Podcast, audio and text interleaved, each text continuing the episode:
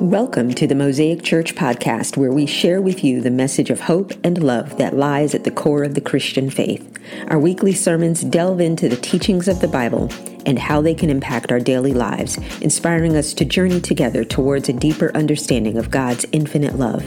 Join our community of believers as we embrace the power of faith and embark on a transformative spiritual journey. Mosaic Church in Mableton, Georgia exists to lead people to an authentic relationship with Jesus Christ to help them change the world. Now, please enjoy this message from Pastor Broderick Santiago, lead pastor of Mosaic Church.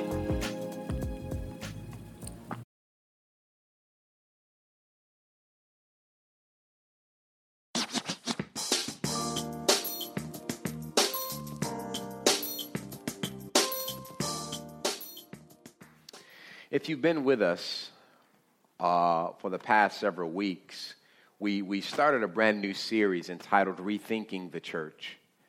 And really, um, I wanted to really be intentional about starting the year off about that because this is a time when many people make New Year's resolutions and decide this is the time I want to start all over. I want to press the reset button. I want to find the church that I love. I want to I want to be connected. I want to get my life right with Christ. I want to I want to just be you know be in tune and be in good relationship with Jesus. Uh, and and and but I want us in these in these moments to kind of rethink what church is Oftentimes, uh, we, don't, we don't call it that, but many of us uh, treat church like it's a country club.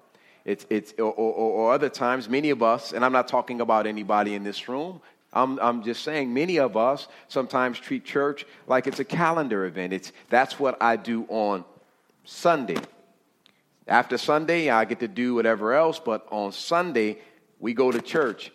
And I want us to rethink what, what, what, what God's purpose and God's intentions were from, for church from the very beginning. If you were with us week one, we kind of I threw some Greek at you, and I love to. You got to be careful if you are a first time guest with us. I will throw Greek and Hebrew at you all day because I want to equip you.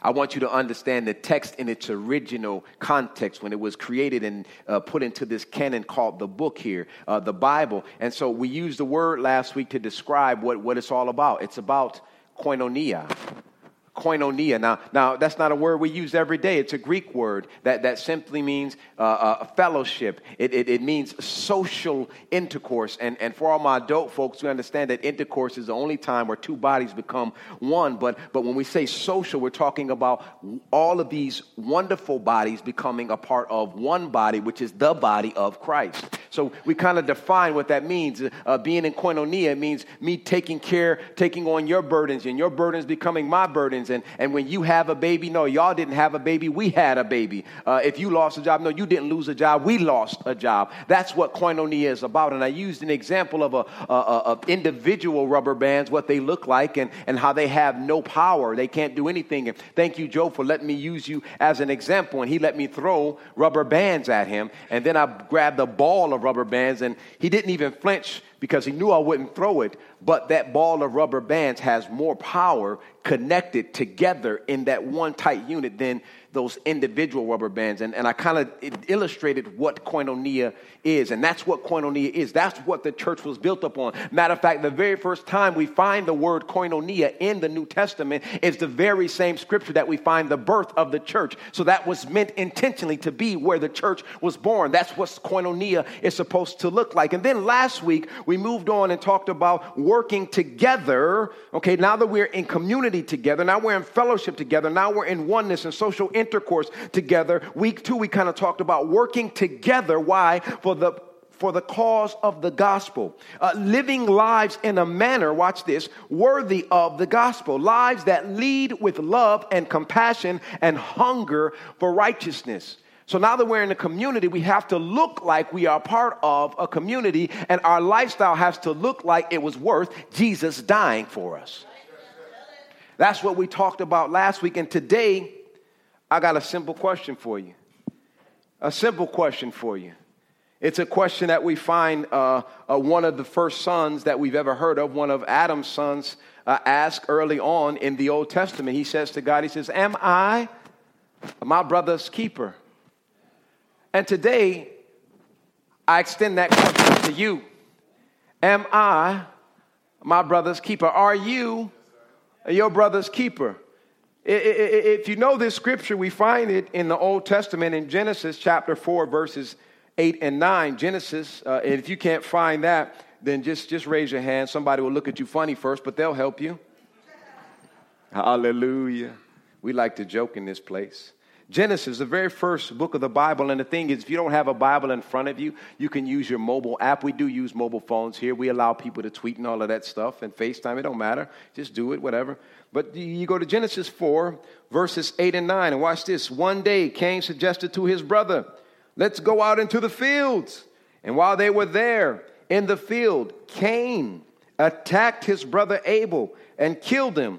And then afterward, the Lord asked Cain, Where is your brother? Where is Abel? I don't know. I mean, what you asking me for? Cain said. Am I my brother's keeper?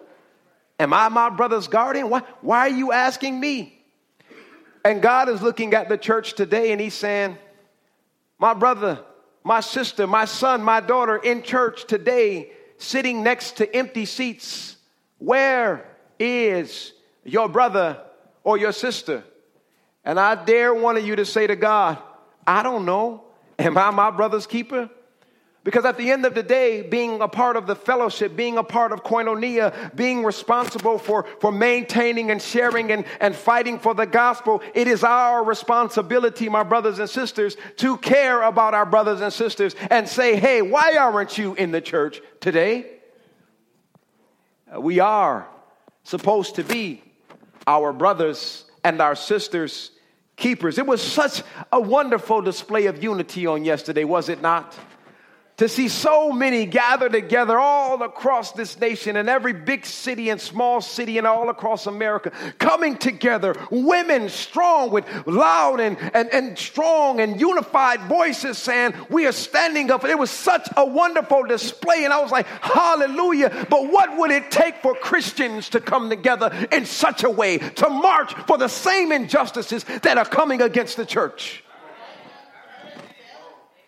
What would it take to see a bunch of believers to stand up on the Washington Mall and say, We will not stand for you telling us where we can and cannot pray? I feel revolutionary this morning. What would it take for us to come together as the real body of Christ, unified with one voice, one calling, saying, There is a God who sits on high, who's waiting for all of humanity to be reconciled back into right relationship? What would it take for us to come together and say, It's not about legislation, it's not about laws, you got the wrong L, it's about love? I'm, I'm, I'm going too fast.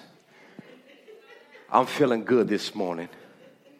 What would it take for us as Christians to have such a marvelous display of unity?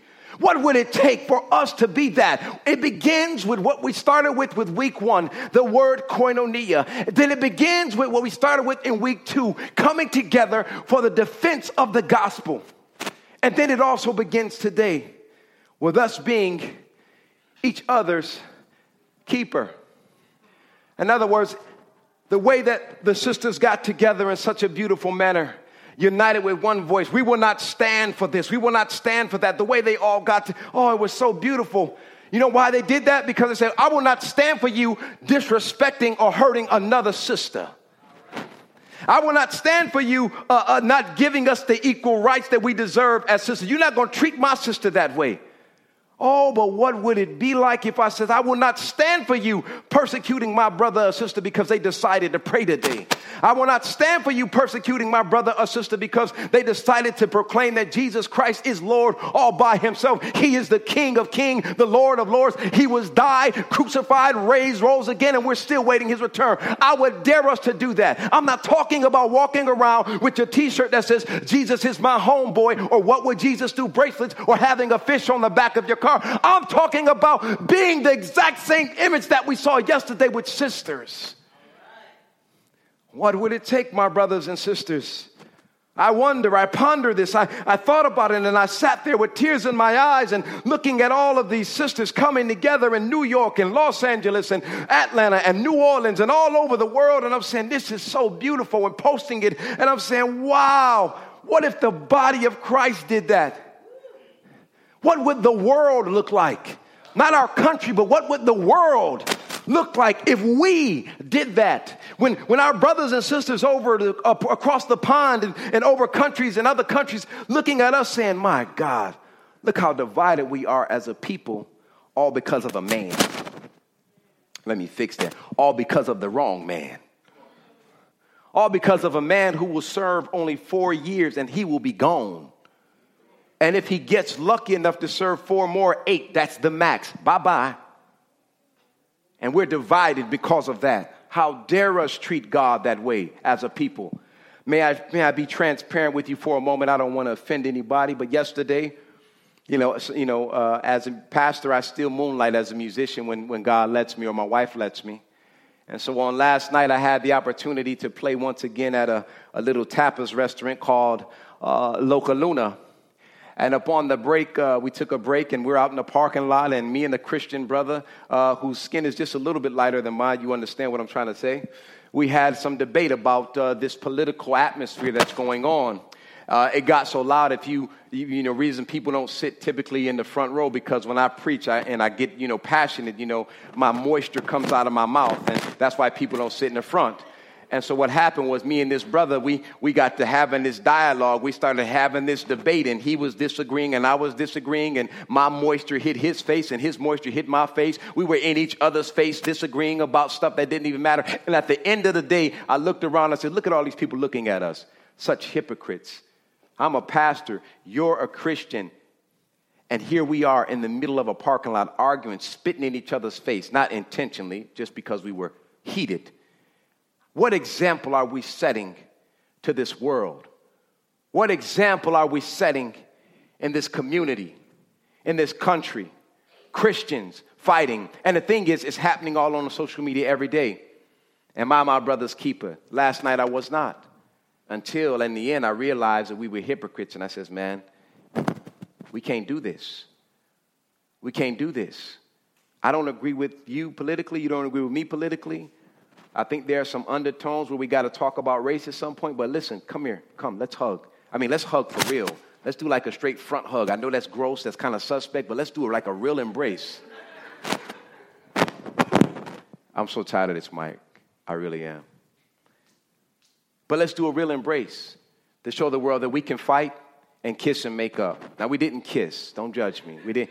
I, we draw, that line is drawn. We didn't do that. So, so here's the thing the local church is the hope of the world. And people should find hope during dark times, help during difficult times, love during lonely times, direction during lost times. Whenever life happens to be a little bit hard to bear, the church should be where you find the help.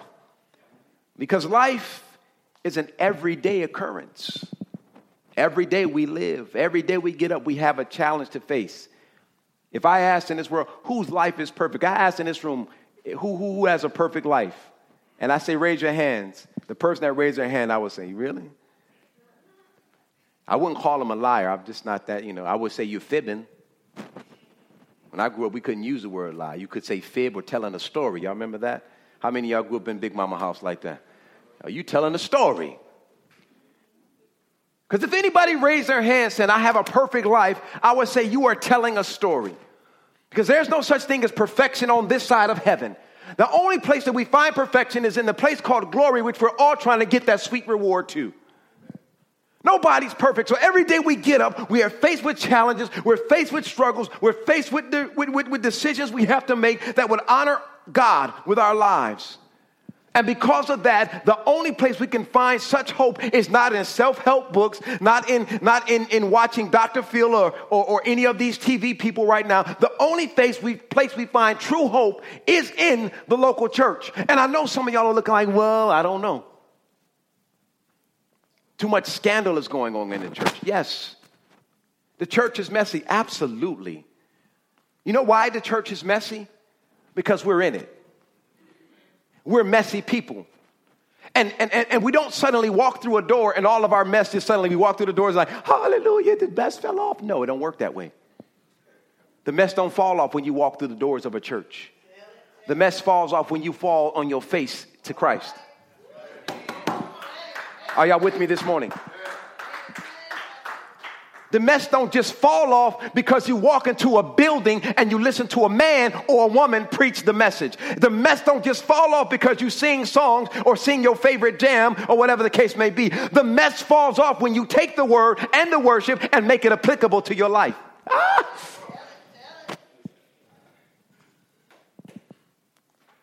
The mess don't just fall off. The mess falls off when you are in the fellowship and the company and walking and doing life with other believers. People that believe in the same God you believe in. People that have the same hope and dreams that you have for this community and your nation and your family. Those type of people. People that you are in koinonia with. Life change happens best, my brothers and sisters, among friends. And if I may, and this is not a shameless plug, I just want to tell you one of the ways we do it here at Mosaic Church. Y'all gonna get it after a while. We're not gonna give up on it. We do it best in our small groups. I know that's not, you know, eh, depending on where you're, where you come from in the church, that's not normal. That's not, that's not what the black church does. I've heard all these things. I say, bull. The original church did that. The church that was born in the book of Acts, chapter 2, 42 through 47, that's what they were doing small group meetings. I know they started with 3,000, but the 3,000 broke up and they went to other areas and they planted more churches. And there were a whole bunch of small groups of people coming together, selling their goods, making sure everybody had something. They didn't have anything, they didn't lack anything. They were doing family and uh, uh, community together. And at Mosaic Church, we do small groups, we offer small groups. It's a safe place where you can come and be with other friends and make friends and learn uh, uh, the word and, and, and and have people that you can just pour out to, people that have been through some of your same struggles. I remember the first time we had a married couple small group and, you know, everybody's trying to get to know one another. It was quiet until somebody spoke up and started telling their business and everybody was like, man, me too. I thought that was just my wife. Girl, I thought that was just my husband. I was getting ready to turn him in just joking, but honestly, you were in this setting and you were, you were able to see like you weren't the only one having some challenges. You weren't the only one that had some questions. You weren't the only one that, that, that, that had some doubts and some fears. And when you are in a small group setting, it's more comfortable for you to share those things. By the way, this is the plug. February, we'll be launching our small groups again.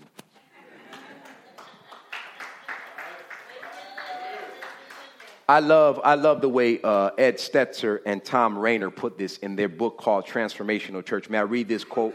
It says, The journey with Jesus cannot be lived in anonymity. Uh, in the end, transformation happens in the context. Hear this, this is good. Transformation happens in the context of our relationship with God.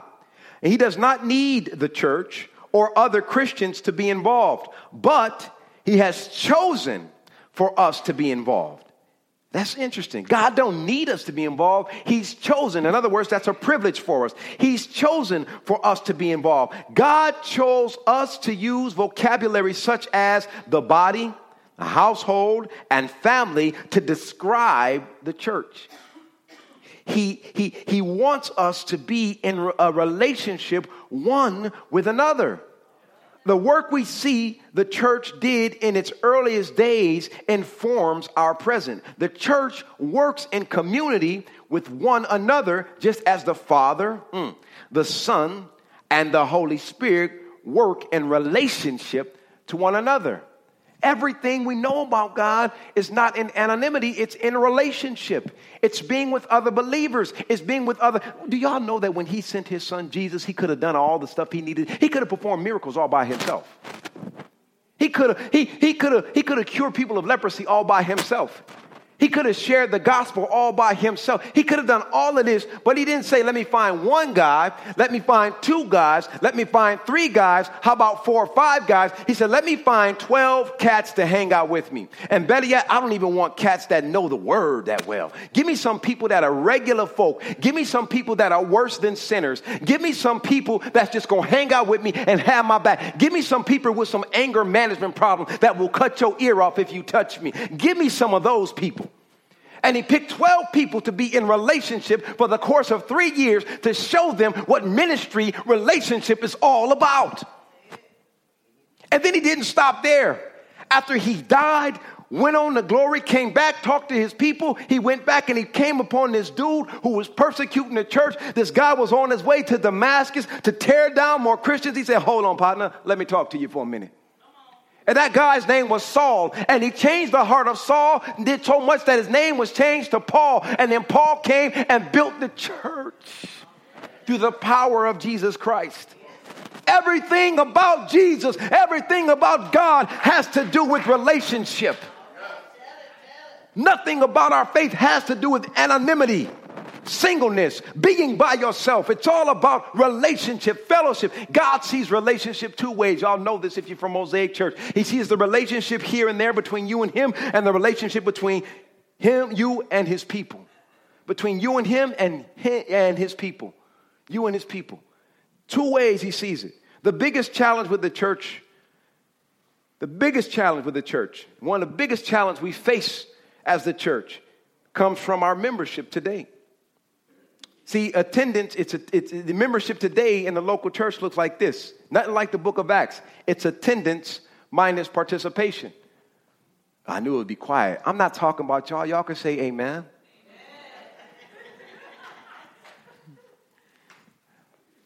the biggest challenge, the biggest issue the biggest challenge that we face as the local church today is attendance minus participation. We got a lot of people that come to church. Why? Because it's my calendar thing. Oh, Sunday is church. Sunday is church. That's what we got to do on Sunday. We got to do church. Oh, it's raining. Well, well, we'll catch it next Sunday. I'm not talking about y'all. Stop it. Don't be mad at me. I'm talking about somebody else you may know. Anyway, let's move on. Too many families come to service on Sunday and then shuffle out without embedding themselves into the life changing community of the local church. I want to talk to you all about this word called accountability today because that's what the question is addressing. Am I my brother's keeper? In other words, am I accountable to my brother or my sister?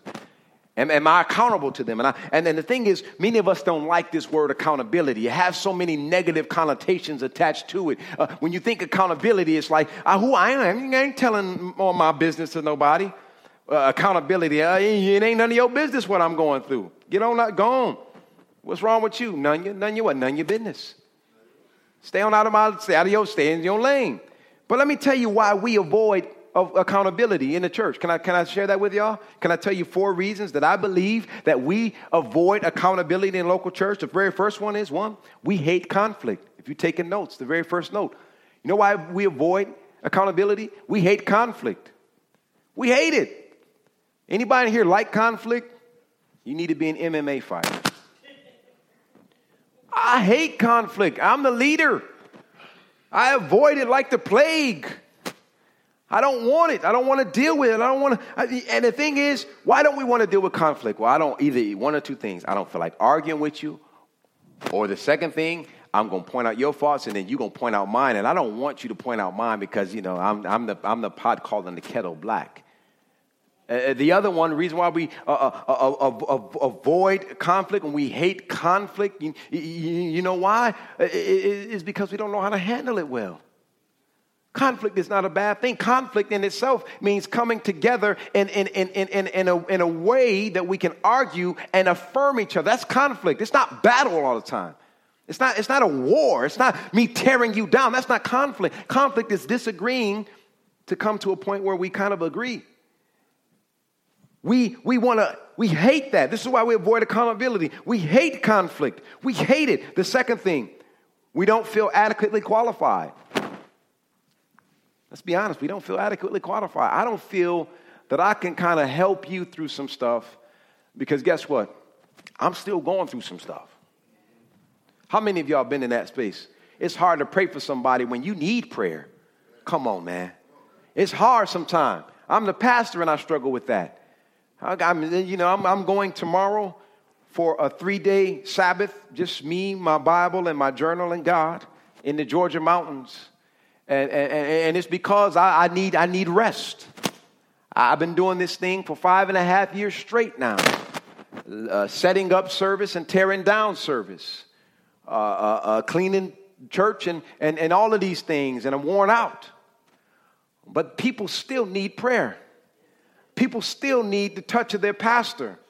People still need to be uh, uh, conf- uh, affirmed in their faith. And so I have to look beyond what I can't handle. I have to look beyond my tired and weariness and say, let me pray for you. And do you know what happens when I pray for people? Suddenly I feel better about life. Not because their struggles are worse than mine. Not because, oh man, you got you you you got some stuff going on too. No, it's because I put myself aside, became selfless and not selfish, and prayed. Many of us, we don't, we, we don't feel adequately qualified. You don't have, there's no qualification to be accountable to another brother or sister. There's no qualification. There's no list saying, uh, there's a prerequisite for you can, before you can speak to them about this thing. Here's your prerequisite. Uh, uh, no, it's not. The only prerequisite that you need to be accountable one to another is love. I love you so much that I don't care how you feel about what I'm going to say to you in the end. I love you so much. Your life matters to me so much. What I'm going to tell you needs to bless you. Now, now can I fix that for a minute? Because some of y'all ain't. Some of y'all kind of messy with this one.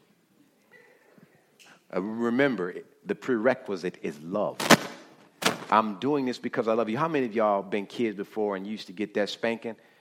And, and, and, and what they, what they say, I'm doing this because what? Say that again. I'm doing this why? I don't want that kind of love. Hurt too much. If you love me that much, stop it. Hate me. I wonder what your hate of me feel like.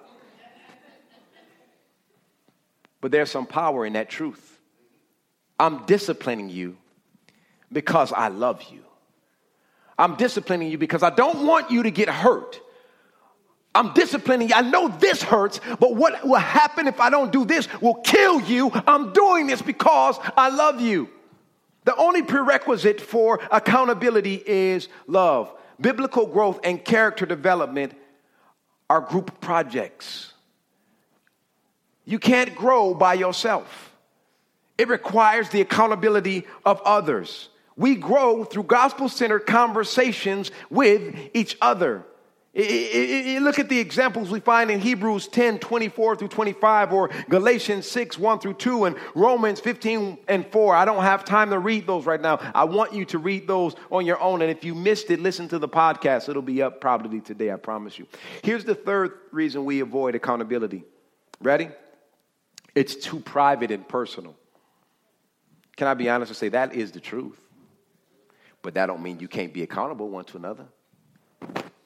That don't mean you can't share. Listen, I hate to carry burdens on my own. When I'm going through some stuff, I know how to pick up the phone. Yo, I had a, an issue the other day, uh, uh, you know, where I didn't agree with some things. I was at a at a place, uh, at a conference, if you will, and I just didn't feel right in my spirit, and I just didn't know how to handle it. And so I called somebody who I felt could could guide me through that accountability. So I called my brother Mark and was like, "Brother, eh, did I miss this? But this is how I'm feeling right now." And Mark spoke into my life says, eh, let me, let me, let me go back and see, let me listen and see, and, and we'll see if you're right about it. And he listened, and, and, and in, that, in that struggle, that struggle in my faith, because I was doubting my faith in this moment for the record, because of where I was at and what was being said, I was like, did I miss it? Am I not holy enough? So I had to call somebody who, who knows my heart and said, brother, did I miss it? That's accountability. It's not judgment. It's not, it's not, it's not, it's not judgment. James 5 16 uh, is not suggesting, uh, but it's not a suggestion, but a command. James 5 16 says this Confess your sins one to another and pray. Huh? And pray for each other that you may be healed. Can, do y'all know what the word sin means? Can I, can I tell you what the word sin means? Because some of us think we're not sinners, and I'm going to tell you, you are a sinner. The word sin itself, I'm so tired of this mic. It's gone this week. Bye bye. The word sin in its original context means to fall short of. The word sin means to fall short of, watch this, or miss the mark. That's what sin is. Absolutely. Absolutely. That's what it, it's not lying. Yeah, you missed the mark if you lie. You, you fell short of the glory of God by not being truthful.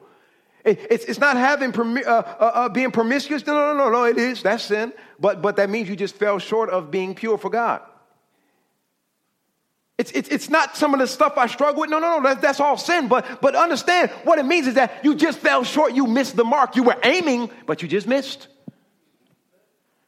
And so when we miss the mark, we've got to have the ability, the confidence, and the, and the courage to go to our brothers and sisters and say, hey, listen, I, I, I missed the mark. Can you pray for me today? Can you pray with me today? Because the Bible says, uh, confess your sins one to another, ask God for forgiveness, and you will be redeemed. And then let's pray together. It don't mean you get to come in there and judge me. It don't mean you get to, if I say, hey man, Joe, I messed up, man. I messed up. I was, I, man, my eyes were, they didn't wander. They just stayed focused on one, one part of the person and got, man, I'm struggling, Joe. That don't mean Joe gets to say, man, it's pastor, man, bro, I'm going to pray for you, but I don't think I'm coming back next week. It means you pray for me. Let me seek God for forgiveness and be redeemed. And then now you hold me accountable. Now you call me every day, hey man, what you doing today? What you, what you looking at? What are you watching? Who are you with? Where are you hanging at? Who's watching you watch what you're watching? It's accountability. Y'all caught that. Thank you, Ronald. the fourth thing I want to share with you, the fourth thing, we falsely believe that it's only for behavior modification. We falsely believe that accountability is only for behavior modification. It's only for, we, we believe that, that, that, that it's only for the big sins, the taboo sins. Uh, so there, there's no need to discuss the little white lie or the temptation of the flesh. Accountability is for if I actually did cheat on my wife, not if me thinking about it. Uh, accountability is for me, me, me actually stealing money, not me being tempted to steal money. And that's a fallacy. Accountability is not for behavior modification. It's to help me before I get to the point where I need behavior modification. It's to help me when I'm struggling. It's to help me when I'm, watch this, accountability is also being available during the good times. Accountability is not for the bad moments, it's not for the, for the issues, it's for the celebration. Can you imagine winning uh, a Nobel Peace, Peace Prize and only people out there is your neighbor? None of your church family there, none of your family there, none of your friends who are those who called you friends are there. You won one of the most prestigious prizes in the land, and nobody's there for you. You just graduated college. How many of you know it is hard to graduate college? It's expensive and it's hard. Any day, every day you wake up, you want to quit. It's hard to sit down and study for an exam. That's accountability saying, brother, we gonna graduate. Y'all catch what I just said? I may not even be in school with you, but we gonna graduate. We. we gonna walk across that stage. You may wear the robe and the hat and the cap and the gown or whatever, but brother, we graduate. I saw a video one time of a father whose son graduated high school. Y'all probably saw this on social media. This is just high school. His son graduated high school. The brother flipped over the edge of the ledge, got down on the floor, did his little dance, then climbed back up to the bleachers afterward. And I said, Whoa, this kid must have graduated from Yale or Harvard with, with, with, with a, you know, with a doctorate or something. He, he graduated magna cum laude. But, but I looked at it like high school graduation. I said, Well, hey, it must have been hard for him to make it through it. Some of y'all got kids where you're going to flip over the banister too when they graduate because it was hard. You were surprised they made it. It ain't just me. Come on, somebody. Glory. Hebrews 3:13 and I'm going to wrap it up. I got I got to get somewhere. Hebrews 3:13 guides us in another perspective of accountability where we address the heart not just the outward behavior, but we address the heart. And that is the essence of what accountability is. Let me share with you an illustration of what accountability should look like to us here on earth. Can I share with you a biblical illustration of what accountability should look like for us here on earth? You find it in Galatians 6, 1 through 5. Watch this. Dear brothers and sisters, if another is overcome, well, sorry about that. No, no, no. Scratch that. We're going to go to Luke 5, 17, 26. Luke 5, 17, 26. And you know what? I'm not going to read it from the Bible. I want you, I'm just going to paraphrase it. Here's what's happening because I got, I'm short on time here. Here's what's happening in Luke 5, 17, 26. There's word that Jesus is in town. And people are already aware of his healing power. They're aware of the work that he does. They're aware of the stuff that he does for people. And, and so, so he's in town. And, and there are these guys that's been hanging out with this one cripple guy. This guy who's been crippled for years, been, been just, you know, he hasn't walked, he's just been lame for years, and, but he's been always on this mat. And, and these brothers see their brother on this mat, and they hear about Jesus who can fix the problem because they heard a story that, yo, he healed a lame person down at, at, at the, sea, at the pool of Bethesda, and, and he's done some things. And, and you know what? Jesus has even healed people with leprosy. So, you know what? We love our friend so much, we care so much about him. Let's take him to meet with Jesus, and maybe Jesus can heal him. So they get to the house where Jesus was in there. He was preaching, he was going deep, he was dropping it. He was like in his third point, and all of a sudden they show up, and there's no room for them to come in.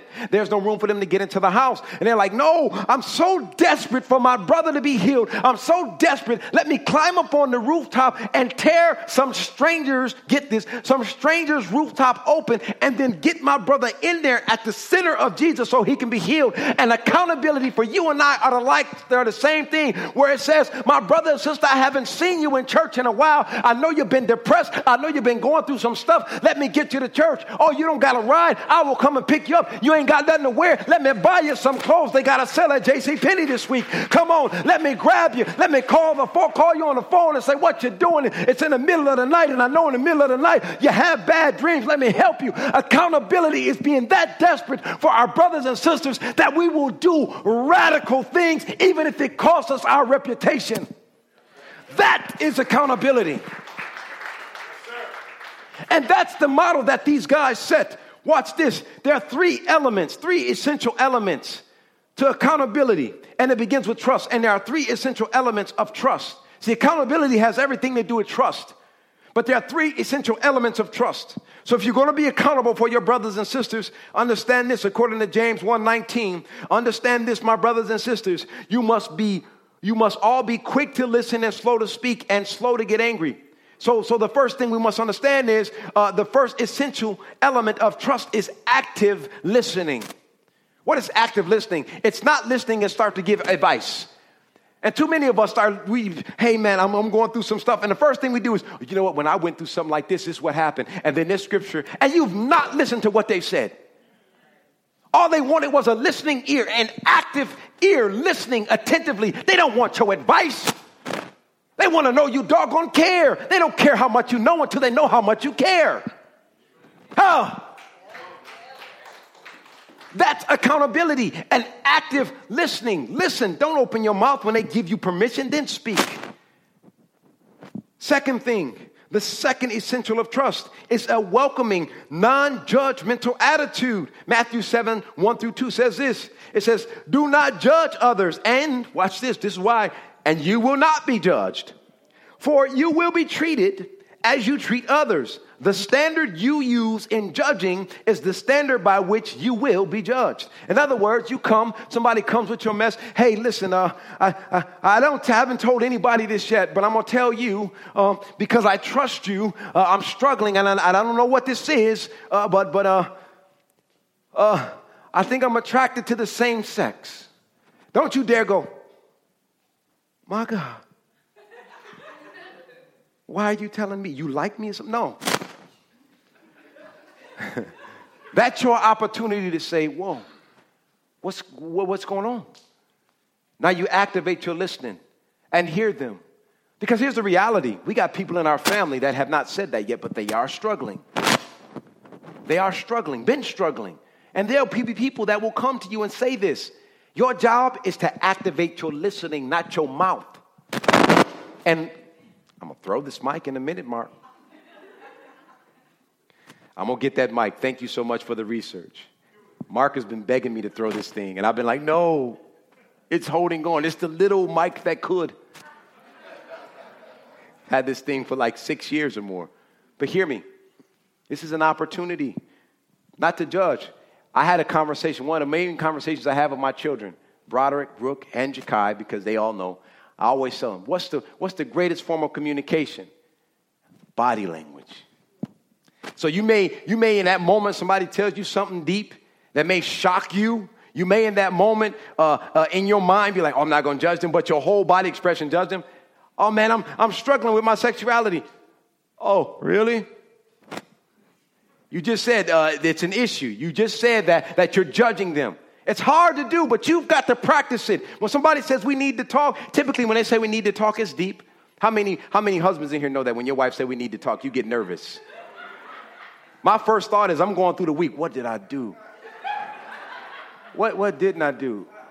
So then you call back or you text back like, like is it like a talk talk or like you, you just need to have a conversation? Like is it a long talk? How long you think it's going to be? Then you start looking, well, it's 15 minutes, I ain't do nothing bad. But you're like, well, we need to sit down and talk. Oh, man, I done messed up. I'm about to get put out. Where my husband's at? Y'all know what I'm talking about this morning. Non judgmental attitude. Here's my final point. Worship team, y'all may come on up here. The third essential of trust is a compassionate and empathetic disposition. It means we've got to approach this, this, this, this accountability with a compassionate and empathetic disposition. 1 John 4 21 says this, and he has given us this command. It's a command, it's not an option, it's something we have to do. It's, we're commanded to do it. Hear this those who love God must also love their fellow believers a compassionate and empathetic disposition. And my brothers and sisters, that's where I found myself on yesterday in the parking lot of Local Luna arguing about something that does not even honor God, something that does not even give glory to God. I found myself arguing with this brother, not even pausing to say, Man, let me understand you.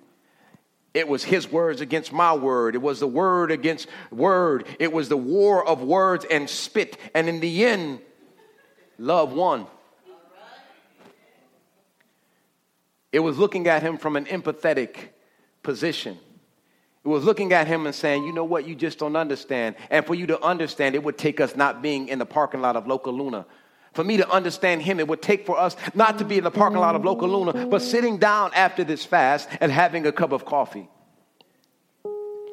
And writing down our thoughts and pressing in to the point of un- being uncomfortable and saying, you know what, we may not agree here, we may not agree here, but in the middle, where God lives, we agree.